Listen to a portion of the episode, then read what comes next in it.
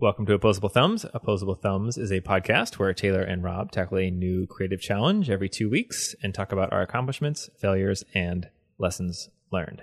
Periscope is our challenge this episode. Thanks to Ranjit Bhatnagar for the challenge. Previous guest Ranjit. My name is Rob Ray. I use the he, his gender pronoun, and I'm a designer and run the Exoskeleton Art Space here in Los Angeles.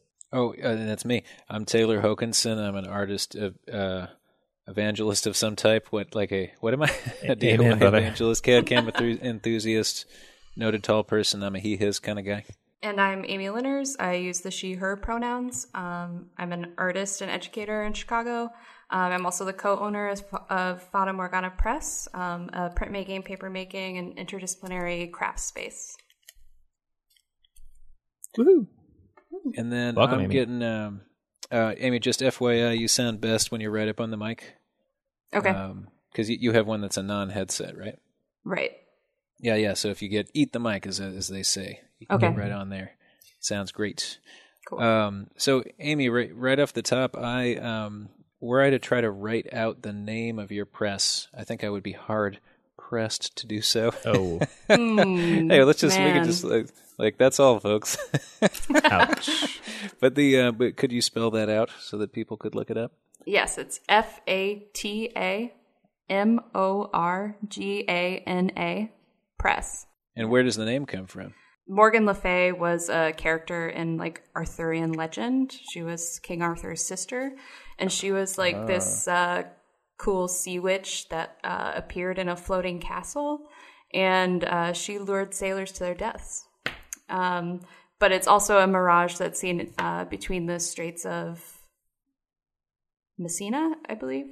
Um, but it's this like phenomenon that happens where ships are projected above themselves and they kind of like in like a mirror fashion and they sort of look like mountains or floating castles on the sea. It's actually three of us. It's 3 mm-hmm. women, um, me, Mary Claire Butler and Angela Davis Fegan. We all went to grad school together, and then we started amassing large chunks of equipment. Um, mm-hmm. And it's just sort of like always been moving and shifting, and we're always trying to settle into like what we are. But we've kind of settled into the fact that it's okay for us to morph as we like change and grow. Um, so we're kind of like identifying with that sort of shapeshifter, like um, moving bodies of water kind of flow situation. It's a letterpress printing and offset as well. Yeah, we have letterpress printing. We have a Vandercook Universal One. Uh, we also have a small offset press. Um, it's an AB Dick 360 one color offset press. Um, wow. We have like a full, you know, bindery setup, and we do paper making on the roof. Uh, we're actually teaching a paper making workshop this weekend. We're just starting to like launch into workshops and um, starting to sort of set curriculum surrounding all of our equipment. Awesome. That's great. Yeah, yeah. You, you take on projects as a collective, the three of you. Is that, am I thinking about that correctly? Yeah. So we, we sort of uh, run as like a co op structure. Uh-huh. Um, so we each have our personal practices based out of that location. Um, we're all like active studio artists. Um, one person, Mary Claire Butler, takes on graphic design clients. So she runs like a boutique firm out of the um, press space. Um, Angela Davis Fegan has just her her private practice. Um, she has a very um, active art practice right now, and I'm kind of somewhere in the middle. Um, I do job work, I do my own work, and then we all three of us come together to support our workshop structure and do like community outreach kind of stuff. Oh, that's cool. So you've got a, a, a standard 40 hour job that's not this, but then also you have a creative practice that is in part enabled by this, but there's teaching and all this other job work.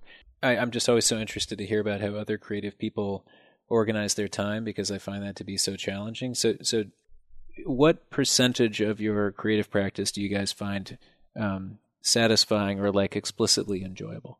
I actually think it's a very small percentage um, because most of my work right. is based in printmaking.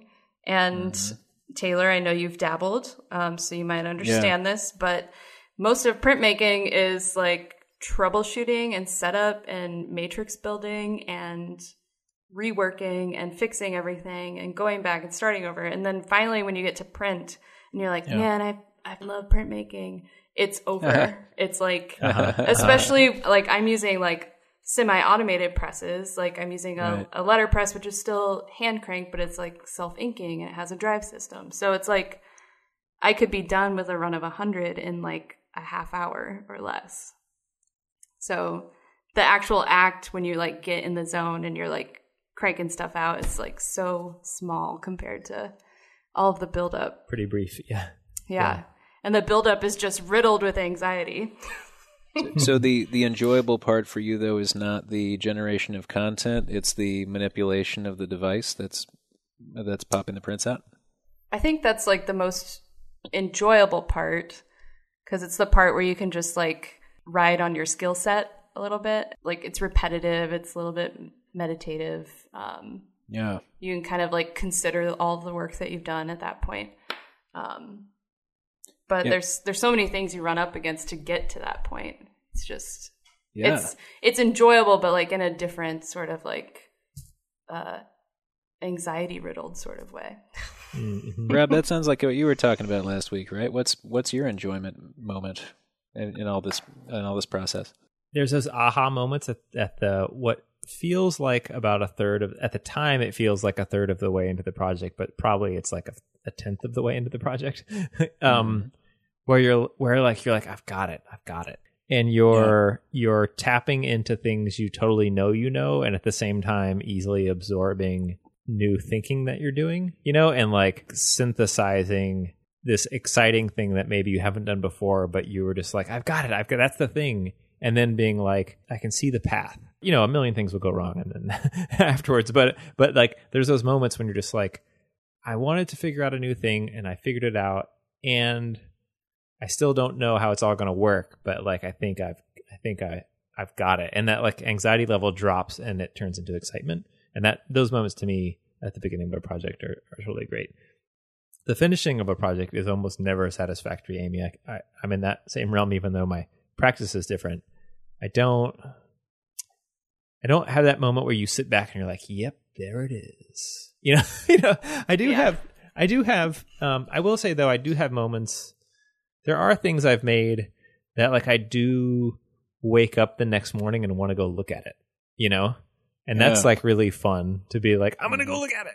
And like they're like oh. But like the like classic storyline of like the artist making their last brushstroke and being like there it is you know it just doesn't exist to me it's just like i was probably like half eating a, a bowl of soup that was hot two hours ago and then like knocked over a cup of coffee and then decided i'm done because i gotta go do something else you know like it just like Yeah. isn't Yeah. doesn't work like that before but I think it's interesting that it sounds like Amy's big satisfaction is at the last part, and yours tends to be in the earlier part.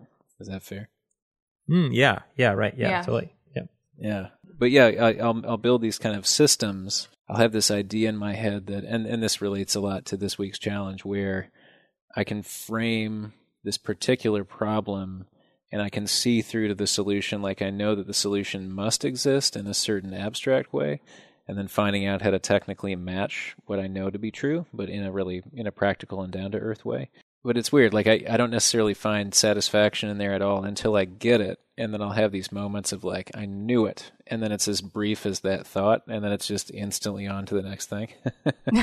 so I've been trying to do this thing where instead of working, um, telling myself like today I have eight hours before I absolutely have to leave to pick up my kid, I would Yeah. say something like I really want to get this particular, you know, there's like a bunch of little stuff, you say, I want to get this chunk of the project established. And then if I get it done early, I just need to stop and then I need to sit with that. Like that was a big success. And now I'm not going to work on it anymore until tomorrow morning. And then that's kind of how I can get Rob's thing of like, oh, I'm really excited to sit back down and then, you know, leap off from a really solid place hmm as opposed to just grinding and grinding and always finishing in the middle. Mhm. Um, so I've been trying to find my way to that, but I'm not. I'm not necessarily that good at it. Amy, I, I have I have a question for you. I have two questions for you, but but I have I do I, I have two questions for you. I guess. Okay. um, Um, I'll ask the the process and making question first, which is you make paper as well as being a printmaker. Is that right? Yes. I assume there's like an interrelationship between the paper that you would make and the printing that you would do on it. And then also your own ideas, right, about like what you want to be making. And I was just curious about how all three congeal and come together to create the final thing. So my paper making practice is um it's definitely linked to my printmaking practice, but sometimes I feel like they're almost like two separate bodies of work. Okay. okay. Um, I definitely got into paper making via printmaking um, because I was interested in like controlling the substrates that I was printing on. right, right. yeah. Um, like changing thicknesses and how that um, how that interacts with your matrix and all that kind of stuff. Um, so that's why I got into paper making because I wanted to. I was sort of obsessed with like controlling every aspect of the process from start to finish. Yeah. Um, yeah.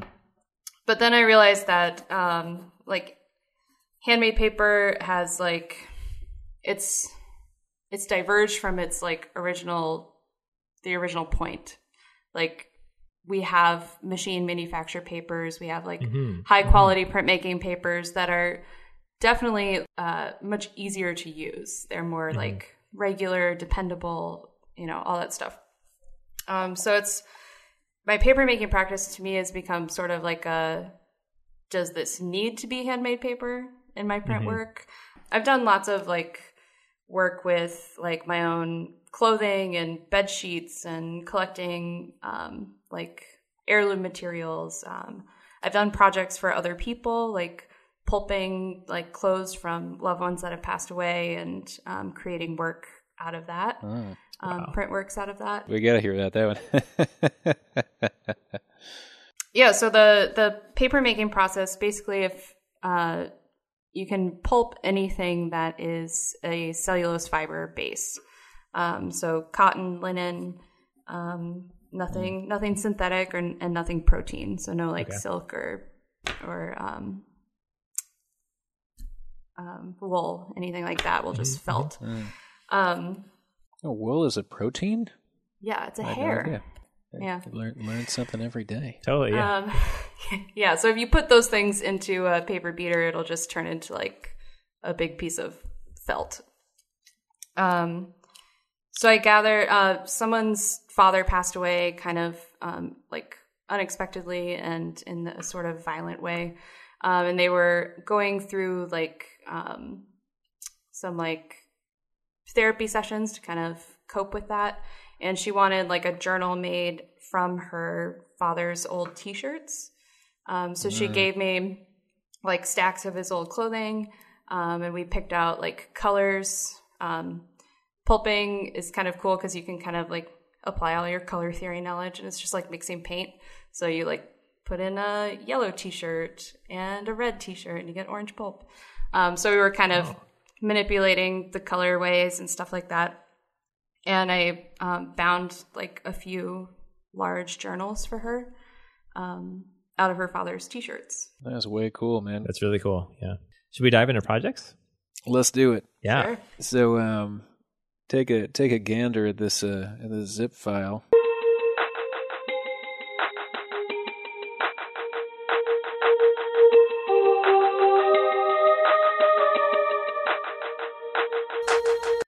Amy, do you see this thing that I'm I seeing? do. This- Yeah. How how would you describe that?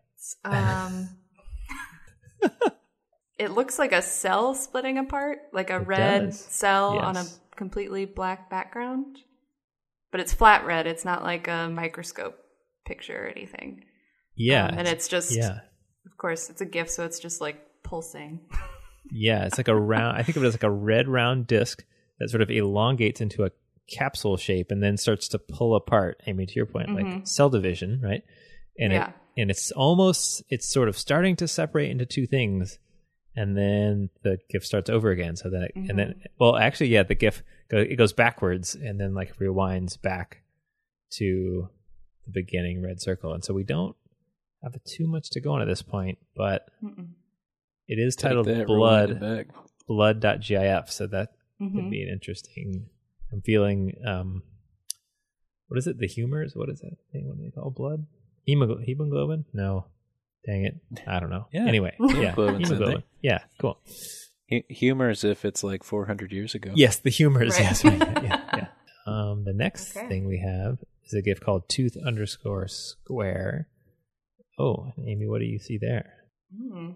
Okay, similar, but now it's Mhm. three white discs Mhm. that, um, well, I guess I don't know. It starts kind of as a square and then Mhm. separates into three white discs. If you pumped up a, a square with a bike pump, it would get sort of round and bulbous, hmm and and then it sort of deflates. And when it deflates, it deflates into three circles into a triangle, one on the top and two on the bottom. hmm and then those circles recede into the distance until we can't see them anymore. Then the whole thing starts Uh-huh. over again. Feels very quote unquote organic, but Yes. also made on the computer. So before you guys look at the video, which Yeah. will just kind of answer all the questions, do you have? Can you take a guess at what the um, organizing principle is here? You know what the two animations have in common. The body. Sure. yeah. Keep it coming. uh, Um, let me pull up blood again. Let's see.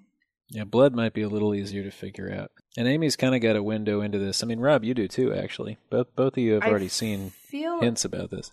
I feel like tooth is a like a top-down splicing oh, of like a three-dimensional image. There you go. got it. you. Oh, Amy.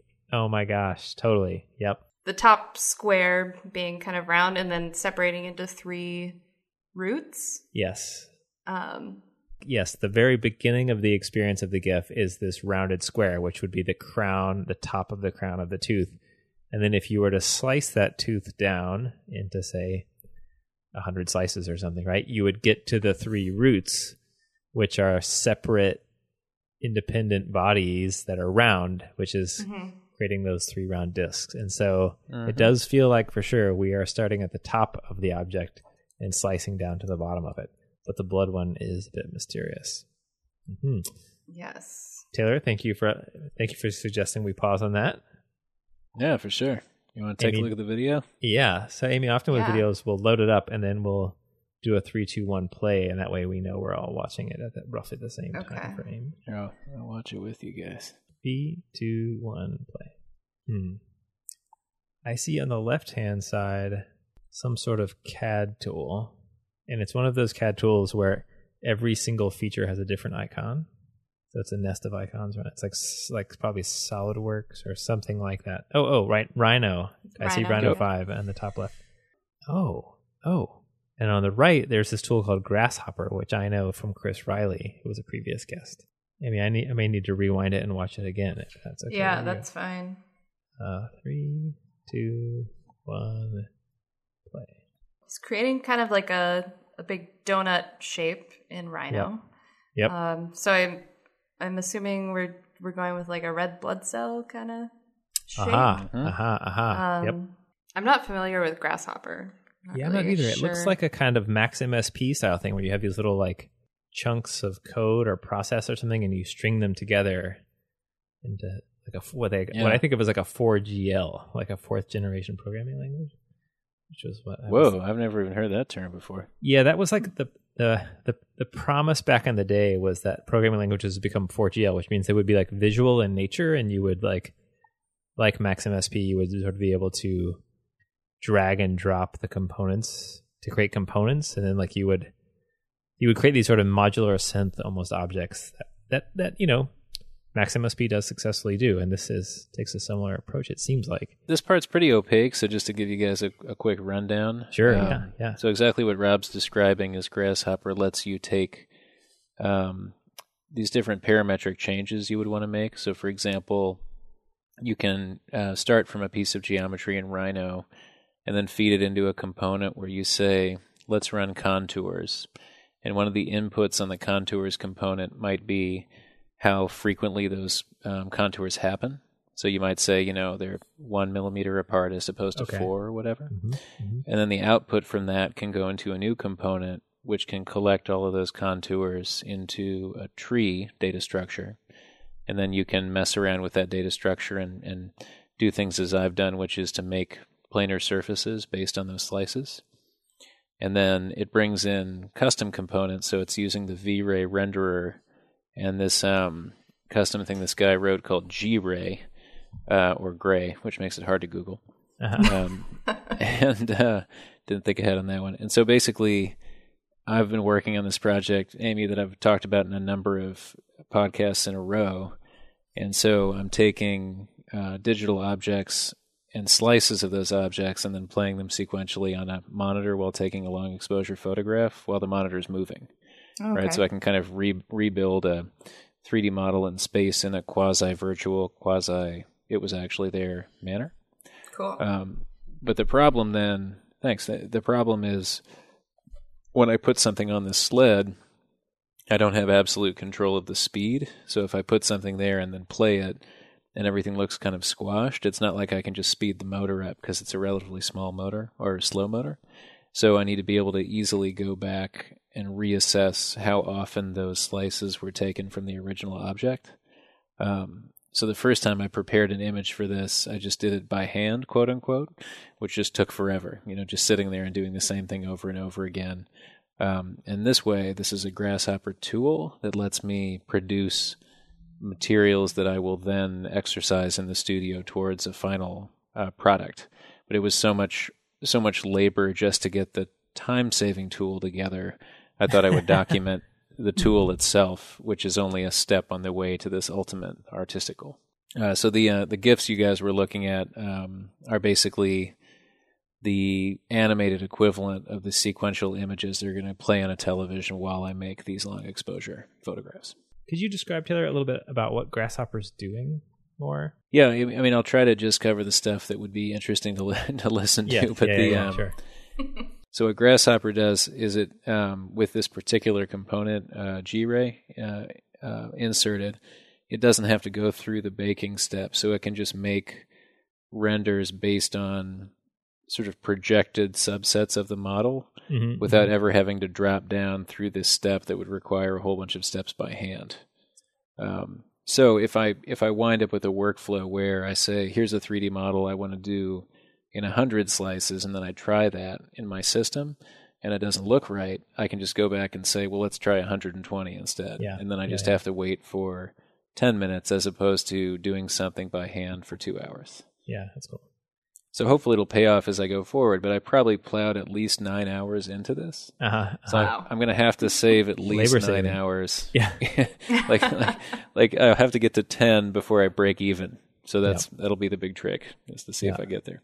I said I said slice like a ham, but really it's like a loaf of bread, right? It's sliced Because a they're loaf. often spiral cut. Yeah, I was Yeah. I was feeling pedantic, but I didn't want to say anything. yeah, yeah, yeah, yeah. It's more like a loaf of bread, not like a ham. yeah. yeah, indeed. So yeah, a little a little like even techier than normal. Um, but I was this this was one of the things I was describing earlier where I figured it out and then I just needed to tell myself do not continue because you know like sit with that success for 12 hours before you get frustrated again. Yeah. I'm just kind of trying to like wrap my head around it because I'm not a very um techy kind of person. Come on. Like mixing your own pigments out of brick from a burned down building. Not a Yeah, techie that's person. like that's like old school chemistry. This it's not like Uh-huh, you know uh-huh. I'm not living in the future over here. Okay. Okay. Fair enough. Carry on. But uh, I'm understanding it in like a, in something that I use a lot is like I like batch process like photos. So Mm, yep. so this is Yep. kind of like automating all of your steps so you don't have to click like resize or like whatever every time. Right. hmm Okay. Yeah, like like recording actions in Photoshop, for example. Yeah, yeah. Mm-hmm. That's how I'm relating to it myself. Yeah. yeah totally. i mean no, no that's that's exactly the thing and, Okay. and i think the the interesting pro like to show it done you know suggests that i kind of figured it out and i think to a certain extent i did. But this was a huge mind bender for me because part of it has to do with um like running a command and then having to tell the computer based on the number of total slices it's created. Because if you think about the two opposite sides of the torus, at some slices you're going to have two circles, and that's going to represent one plane. So you actually need to find a way to make a, a list of sets, and then you're basing the total number of slices on the number of sets as opposed to the number of closed circles that come out of this thing. And then that math has to feed back into the number of total frames, which also needs to play into the math that gives you the frames per second. Uh, I, like, let me tell you, man, like my brain was totally, it was like leaking out of my ear at the end. And I had my uh, my student Allison working with me in a totally separate project, sitting right next to me, and so I was mm. like, I'd look over at her, and then I'd keep looking at this. And frankly, I'm amazed that I got this done. But Chris Riley, next time, next time I'm going to be, t- I'm, I'm just going to be blowing up your phone so you can just do this work for me. It's really interesting to me how the the grasshopper setup like looks like a like a motherboard for a machine or something. Yeah. Like Yep. Sure. it's not how I would expect like a sort of like a digital rendering command to look.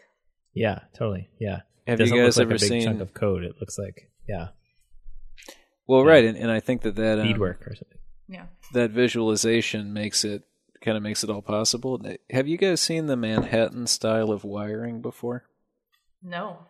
Here, hang on. I'm going to find a link for you to send.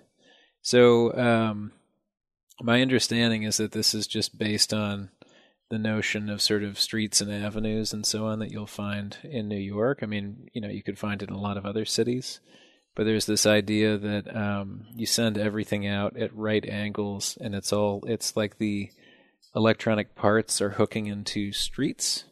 Um, Rob, I know you in particular are going to totally nerd out about this, but if you look at the link I posted and go down to the fifth image, I think it's a really great example where there's no breadboard.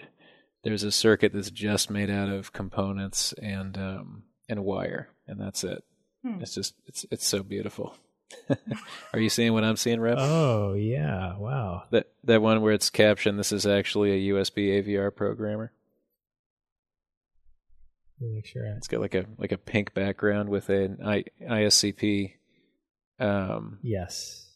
or ICSP and a, a header. Yeah, that's cool. Wow. Yep. Jeez. Anyway, so just more examples of like figuring out how to put something together logically and how the visual metaphor can help with um, non-visual articulation of the idea or the Mhm. system. Yeah. Yeah, that's cool. Mhm. Wow. Taylor, right on. That's awesome. Thanks, gang. Yeah. Yeah. Yeah. Let's take a look at Amy's work. Yeah. Okay. Uh,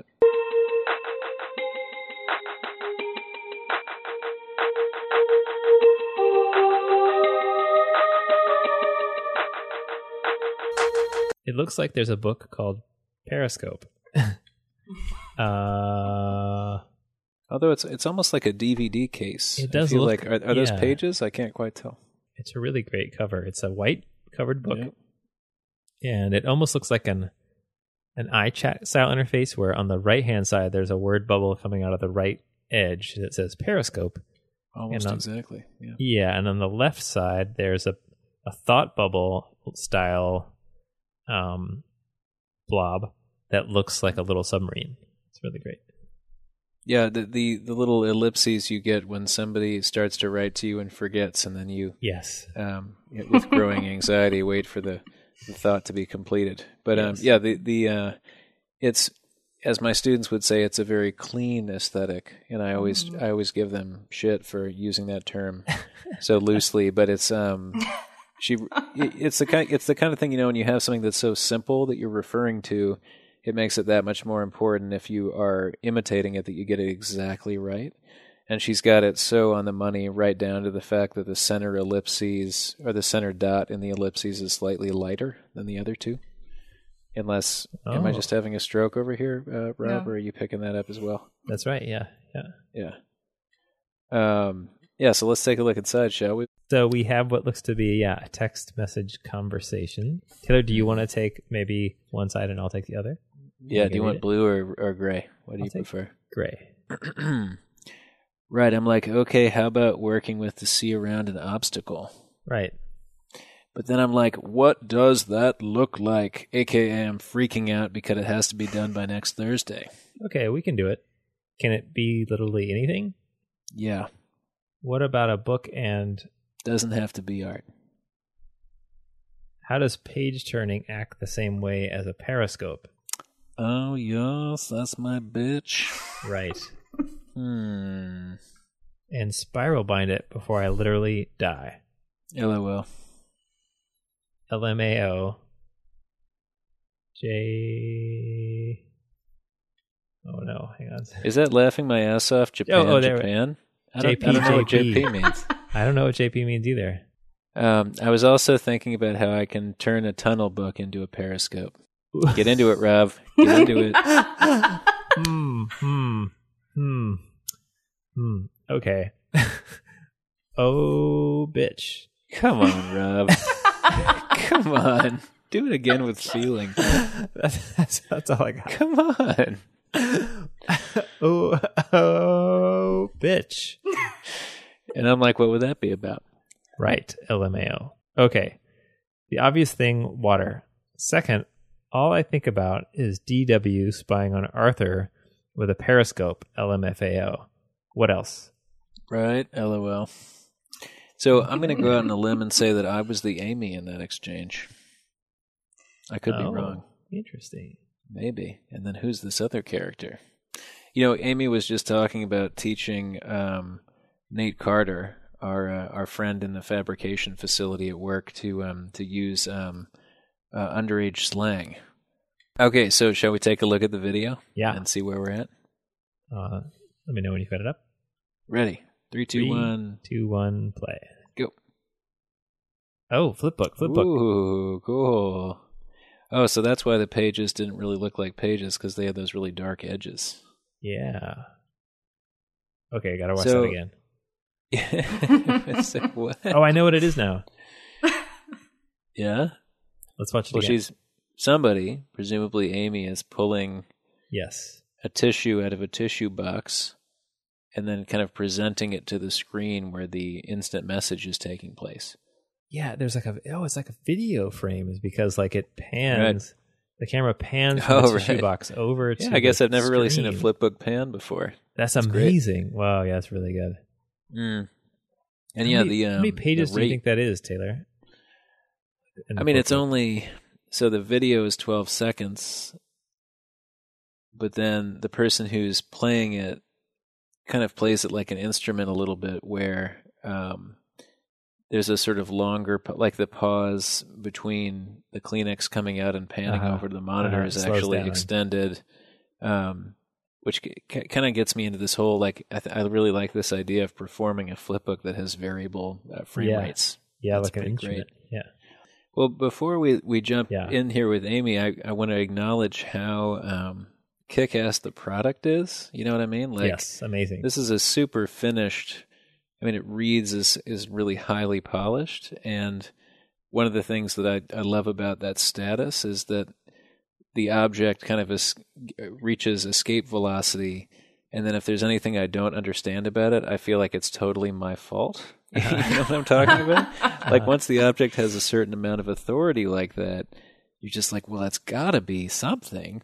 one of my best friends um, we met in grad school and we're kind of always just like bouncing art ideas off of each other she also works as like a shop tech so our our message thread is either helping each other fix presses or bouncing art off of each other um, yeah, for sure. so I was like, "Girl, I need help," and um, so we we start having this conversation about, okay, what is what is Periscope? What's the theoretical meaning of Periscope? What else could Periscope mean? Um, and throughout the the text of the conversation, we come up with I think four or five different projects for Periscope. Um, but as we say in the conversation, they're all a little bit too much. It's a little bit too much to do in two weeks.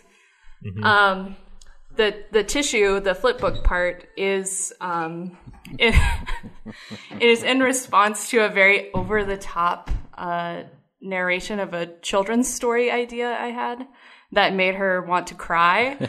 and so she sent a video. It's literally just like a three second video of her grabbing a tissue and like sort of flourishing it. Um, Yeah. That's awesome. and I was I was kind of struggling with like, well, like I wanted to make it into a book, um, but then like how do I incorporate the video? And I just like I'm just really averse to QR codes. um, Oh yeah. Mhm. and uh, still don't really understand how they work. And I've never been like, oh, I really need to scan that QR code. Um, Mhm. So I dove into the world of flipbooks, which is kind of funny because um, Taylor's splicing is a little bit feels a little bit like what I was doing all week, which was I had to like figure out a way to export all the frames and then like batch process all of them and make sure that they were printed in the right place on the paper, all that stuff. Yes. Um, yes. There are 104 pages of the flipbook section Uh huh. from a three second video. Yep. Um, yeah, and I I really uh, let go and let God with that one because I didn't test it out before I printed it. I was it just like, great. it Nice. must work if you just stack all the frames on top of each other. Uh huh. I can get behind that method. Rob just last time was talking about those great um, hidden paintings on the edges of books, Oh, that's right. Oh, yeah. Yep. and it's Forage it's cool how you're. I'm sorry, say again. It's called fore-edge painting. Oh, what's what's the term? Fore-edge? For I, For been- edge. Fore-edge Oh, is the technical term for that part of the book. That's so cool. So yeah, so that I mean the fact that Oh. these things just kind of come up as if planned. Yes. clearly Yeah. Yeah. Yeah. Um, yeah. That's really cool. Yeah, so the book talks a lot about periscopes, but it's also just it's also kind of a a testament to friendship and uh, you know using friends to help navigate around obstacles. Yeah. Yeah. Amy, yeah. it, it turned out the treasure was friendship. It turned along. out the whole time the answer was right in front of me. You just got to believe. Yeah, See. So, you, but you also had to lay the book out like a chat session. Yeah, which is harder than I thought it would be. Yeah. Really hard. Yeah. Yeah. Um, in that it's vertical, or what's what was the difficulty about it? No, it's that um so I I went back and forth with like, well, I could work with screenshots and clean them up and try and get them, you know, looking decent enough to print or I'm going to have to like rebuild iMessage from the ground up in like Illustrator. Right. Um which entails like downloading the proprietary font and all that kind of stuff. Um Yeah. Yeah. and it was just even though it's like I think it's only like eight pages of actual iMessage. Um, Just building all of that from the ground up was just a lot, and it loses. Um, like if you look at the text pages, or if you look at your iMessage, um, the bubbles like they have like an ombre effect. So the ones at the top are lighter, and the more current ones are darker. right. Whoa. And so just Yep. like applying for all it. of that like illustration uh, was just too much. So I actually did just screenshot from my phone, um, and then like just cleaned it up as best I could, fixed fixed a bunch of things, and um, yeah, it doesn't look too bad printed. That is amazing. I never noticed that that the text at the top of my screen is is lighter. The the coloring of the word bubbles are lighter Right. than the than at the bottom. Yep. That's great. That's wow. That's deep. Is that Rob? You got a video here? I have a video, yes.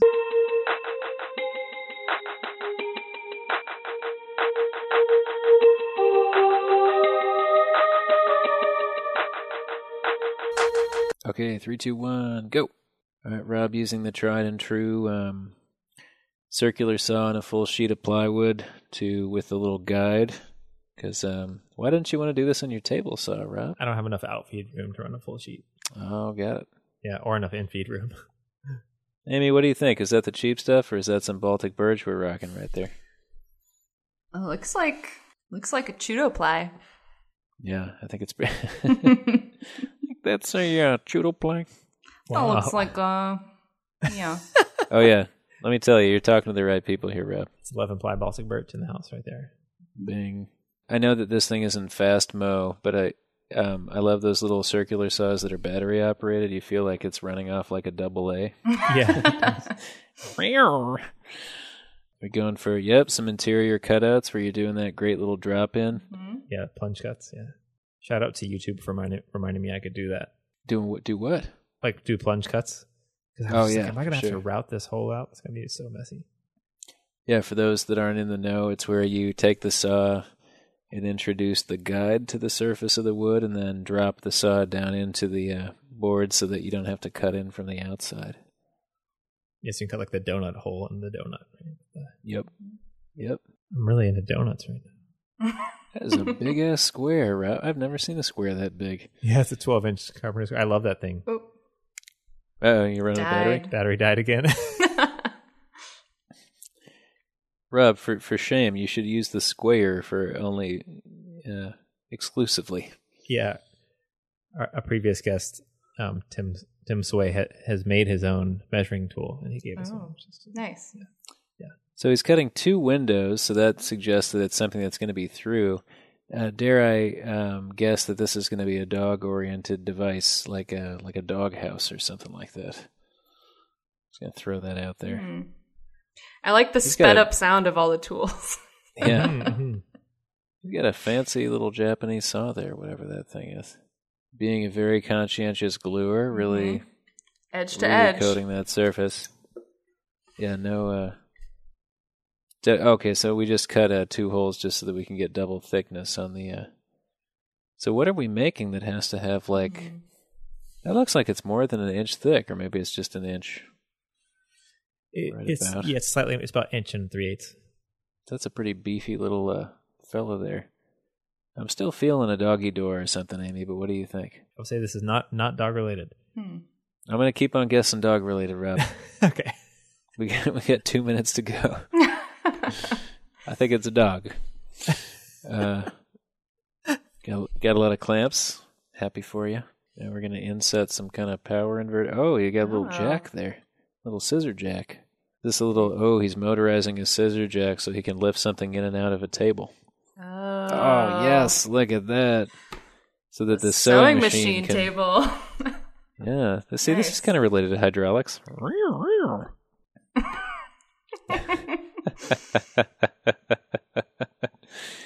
it could be faster, but the effect is worth it.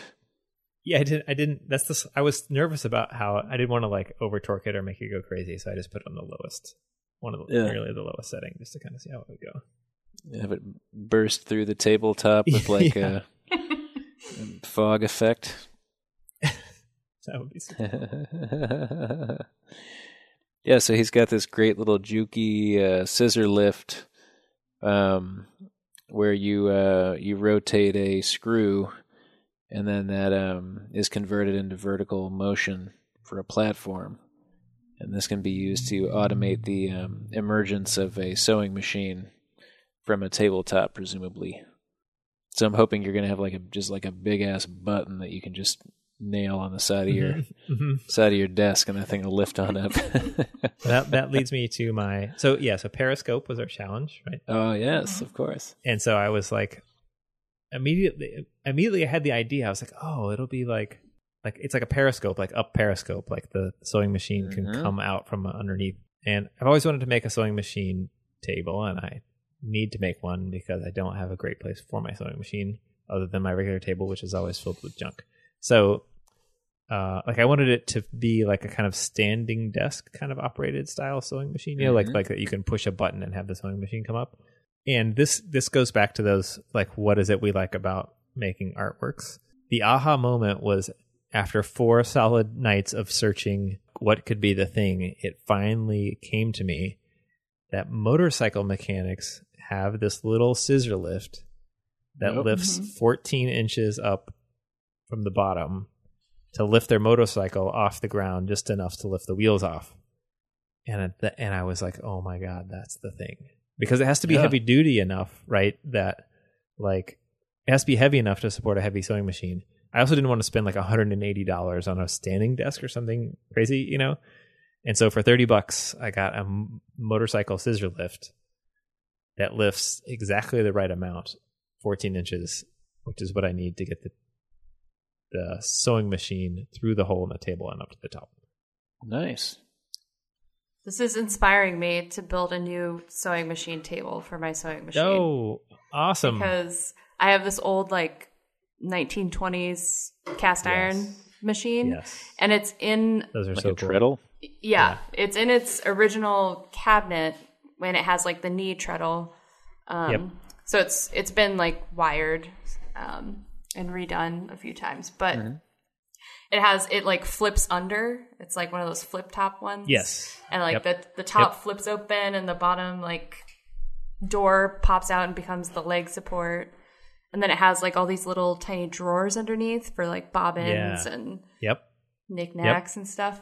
But the problem Yep. is it's built for like a woman from like the 1920s, Uh-huh. like that never left the house or something. And like Maybe we- I have to sit like side saddle and just like uh-huh. work with uh, the small space that I have. Yeah. Um, yep. So it's It was really interesting looking in those like historically, like the historical sewing tables, like yours. You know, Yeah. it's really cool. Like really ingenious. Some of them with the fold out, like um, extensions and stuff, which is Mhm. really cool.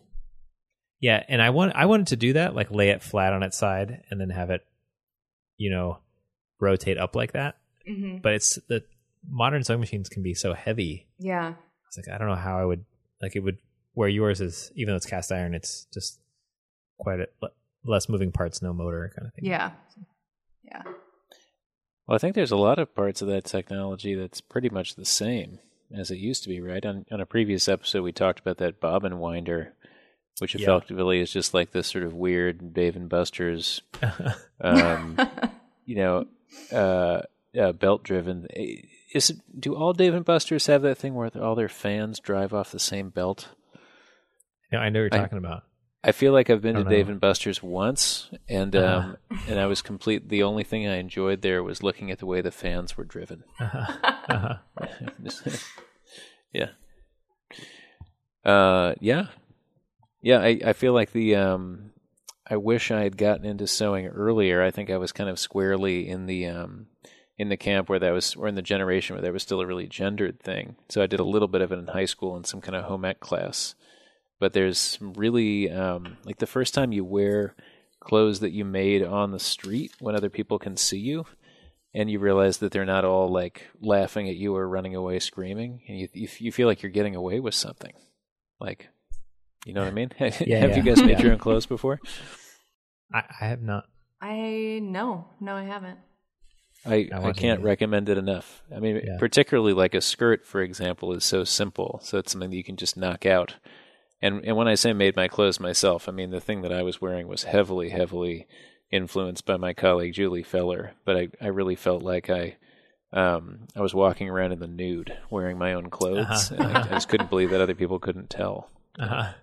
It's like a fight club kind of thing or something, right? It's like Yeah, yeah. I have a secret. secret club.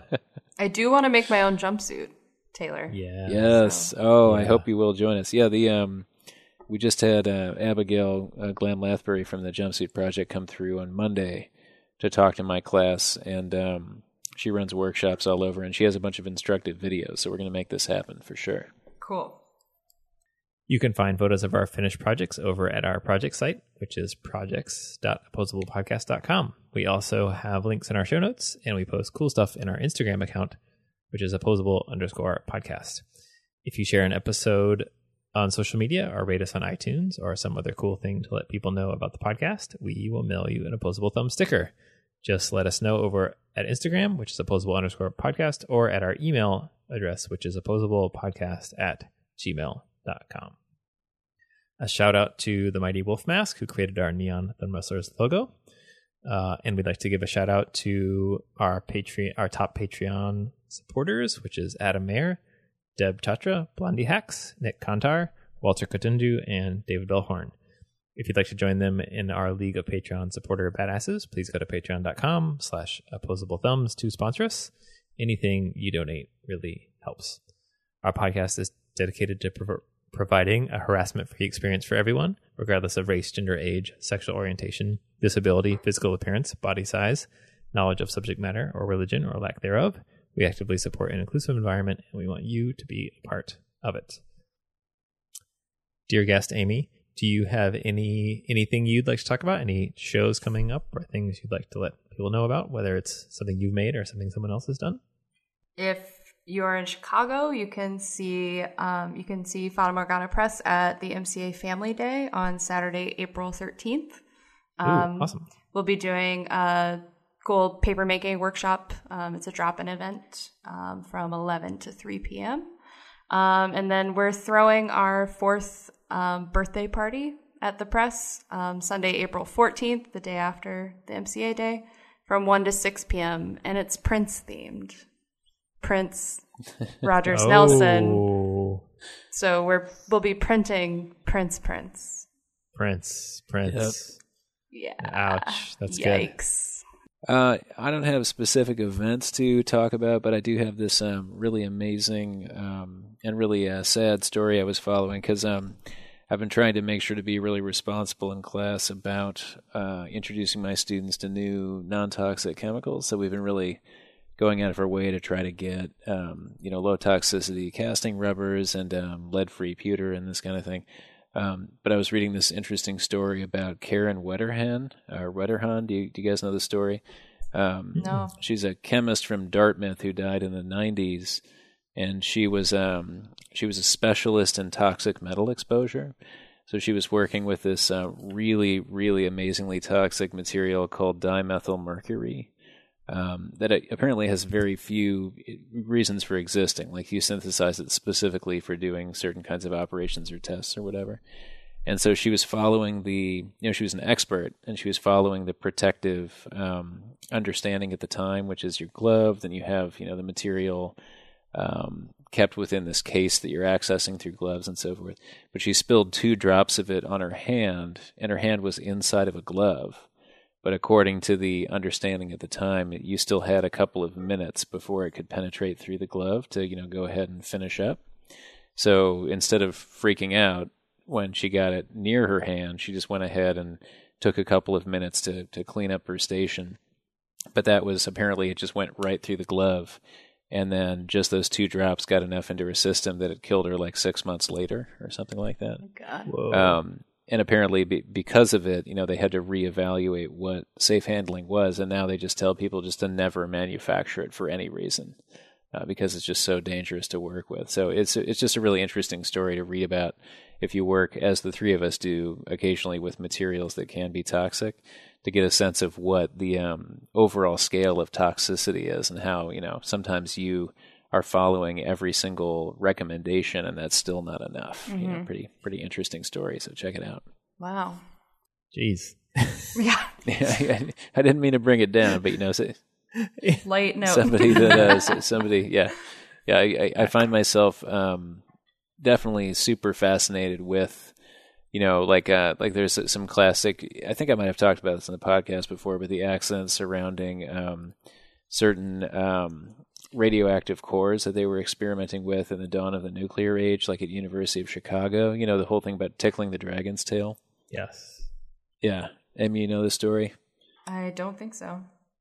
where they had these two these two hemispheres of fissile material, and they used to just um, when they were doing experiments, like change their spacing from one another just with a screwdriver. So you just stick a screwdriver in there and kind of like push it around. But if they come into physical contact, they would release a burst of radiation that was so powerful that it would just effectively kill everyone in the room. Um, so there was this particular set of cores known as the demon cores because they had, I think, been involved in two accidents where somebody's slip up with a screwdriver just led to a number of fatalities, you know, on the spot, or rather within a couple of days of the accident. But if you're interested in that, tickling the dragon's tail is this very Okay. evocative term for another type of science experiment that can really go wrong uh, really quickly. Yes. And and that's all I'll say because I don't want to I don't want to bring it down at the end of the podcast. But some other interesting history to read about, I'll I'll post the link. Cool. I have one just very nerdy thing I've been into, which is um, I learned about at work, which is uh, like uh, atmospheric oxygen. You know, like uh, the the stuff we breathe on the planet, Yep. and they don't really. There's you know theories about um how we became you know bathed what they call bathed in free oxygen, meaning like oxygen is just loosely around for us to Mhm. consume. Um, but there's a lot of weird. There's like a lot of discussion and conflicting time frames about like when it happened and like what the Mhm. causes were. So like what the real cause of it was and the timing. and of course, the way they have to do this right is they like core the earth and look at like weird layers of sediment and stuff, and then try to extract like what all that was about. And uh, it seems just super hard. And so I've been nerding out about trying to people who are trying to figure out how that happened. And there's um there's a guy at Caltech, uh, Woody Fischer, and he runs this geobiology group at Caltech. And so I've been obsessed with reading his website because he has some cool articles about his theories about how we became how oxygen became present on the earth. Billions of years ago, some crazy shit happened. That's my summary. yeah. M- mic drop. Yep. Done. I think it's time, Taylor, to hear what our next challenge is. Yeah, please lay it on us there, Amy. All right. Um, so I was thinking something that I'm super interested in, and funny enough, you both sort of just brought up. Um, Ooh. how about chemistry? Oh, Hey, nice. awesome.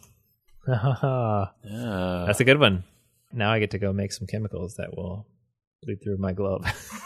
yeah, Rob, your degrees are a little closer than mine in this regard. yeah, yeah, yeah. So yeah, so I'll have to I'll have to play it safe. Maybe I got some. Uh, oh, I won't I won't give it away, but I already have some ideas. If only we knew someone who was experimenting with photography processes. We're both going to be texting Amy for advice. yeah, like Amy. So That's fine. I'll I'll be on retainer. yes, great, Right great, on. great. Thank you. This one sounds great. Yeah, that's really good. Cool. Wow, Amy, thanks so much for coming on the podcast. Yeah, Yeah, thanks thanks, for lot. having me. Yeah, your book is really, fun. really great. Thank you. I know. I, I hope I get a chance to look at it in person. Will you bring it around the school? Yeah, I'll bring it around, and then if uh, if you both want to send me your address and an email, I can send you copies. Yes. Oh damn! Yes. Yeah. I wasn't I'm even so excited fishing to for do the- that, but I but I really am glad it happened. Yeah, the video painting flip book is going to be the bomb. It's great. Yeah, right Yeah. on. Yeah, I can't get away from right. making additions, so I will. I hope Yeah, I, I hope I voiced you correctly. Um, they captured your Aminess. it was a really great performance and exactly what I wanted to happen. Fantastic. Yeah. Okay. Good. That's all. yeah, we aim to please. yeah. Chemistry. Taylor, we have our work cut out for us. All right, Rob. Let's do it.